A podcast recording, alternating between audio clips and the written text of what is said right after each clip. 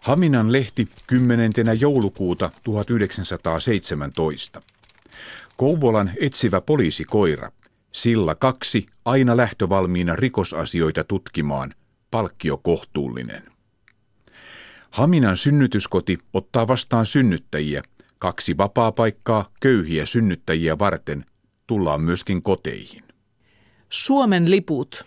3 eri lippua ehdotetaan. Kansallislippuna tulisi olemaan tunnettu leijonalippu, jossa punaisella pohjalla on Suomen heraldinen leijona ruusuineen. Matkimista. Haminan hätäaputyöläiset vanginneet kaupungin valtuuston, joka sai viettää toista vuorokautta raatihuoneella.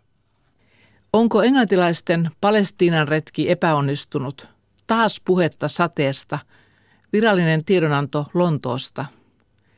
Ankarat sateet estäneet joukkojen liikehtimistä ja vaikeuttavat elintarvikkeiden tuontia. Kuten lukija muistanee, ovat Englannin viralliset tiedonannot aina ruvenneet puhumaan sateista, milloin heidän sotatoimensa ovat saaneet huonon käänteen. Niin on aikanaan tapahtunut Flanderissa, Mesopotamiassa ja Salonikin rintamalla. Venäjän hajoaminen. Reutersin ja Izvestin sähkösanomatoimistot levittävät tietoa Siperian, Kaukasian ja Krimin eroittautumisesta Venäjästä sekä Ukrainan keskusneuvoston päätöksestä olla tunnustamatta komisarioneuvoston määräyksiä.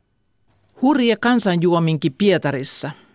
Talvipalatsin viinavarastot varastettu. Ammuntaa on kaduilla lakkaamatta. Keski-Pohjanmaa 11. joulukuuta 1917. Vihdoin viimeinkin venäläinen sotaväki pois Suomesta.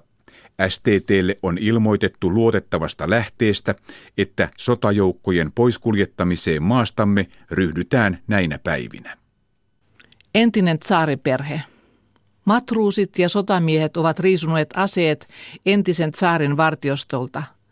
Oman käden oikeuden välttämiseksi aikoo kansankomissarioiden neuvosto lähimmässä tulevaisuudessa siirtää perheen Tobolskista muuanne.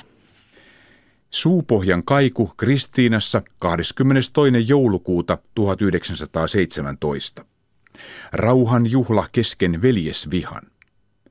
Tuskin koskaan on Suomen kansa ottanut vastaan rauhan juhlan niin sekavin tuntein kuin nyt 4. sotajouluna. Vielä vuosi sitten maa ja kansa oli selvinnyt sodan kauhuista. Nyt huutaa syyttömästi surmattujen veri maasta.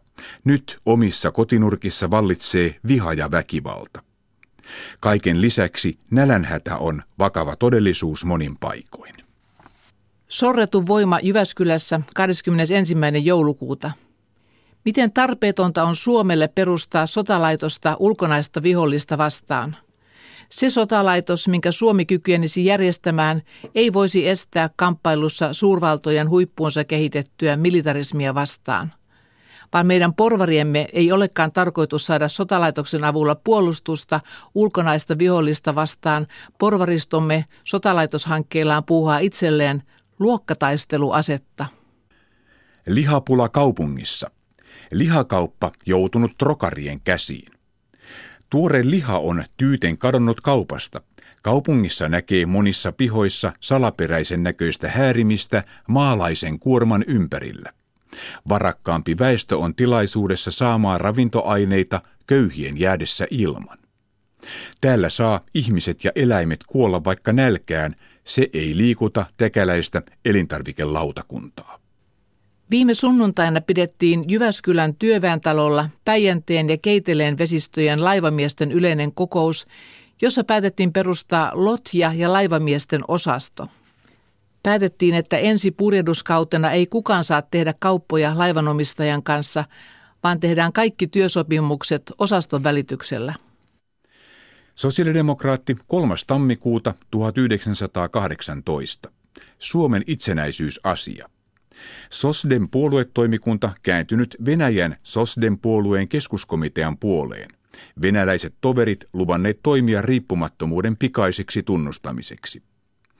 Porvarien senaatti hakenut Saksalta tunnustusta, saanut rukkaset ja kehotuksen kääntyä ensin Pietariin. Suomen senaatin lähetystö käynyt Ruotsin kuninkaan luona, kuningas neuvonut kääntyvään Venäjän puoleen.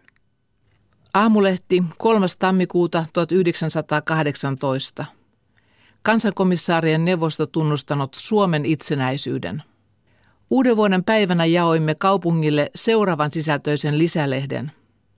Pravdassa on julkaistu seuraava julistus. Kansankomissarioiden neuvosto tunnustaa Suomen tasavallan valtiollisen riippumattomuuden. Kansankomissarioiden neuvoston puolesta Uljanov Lenin.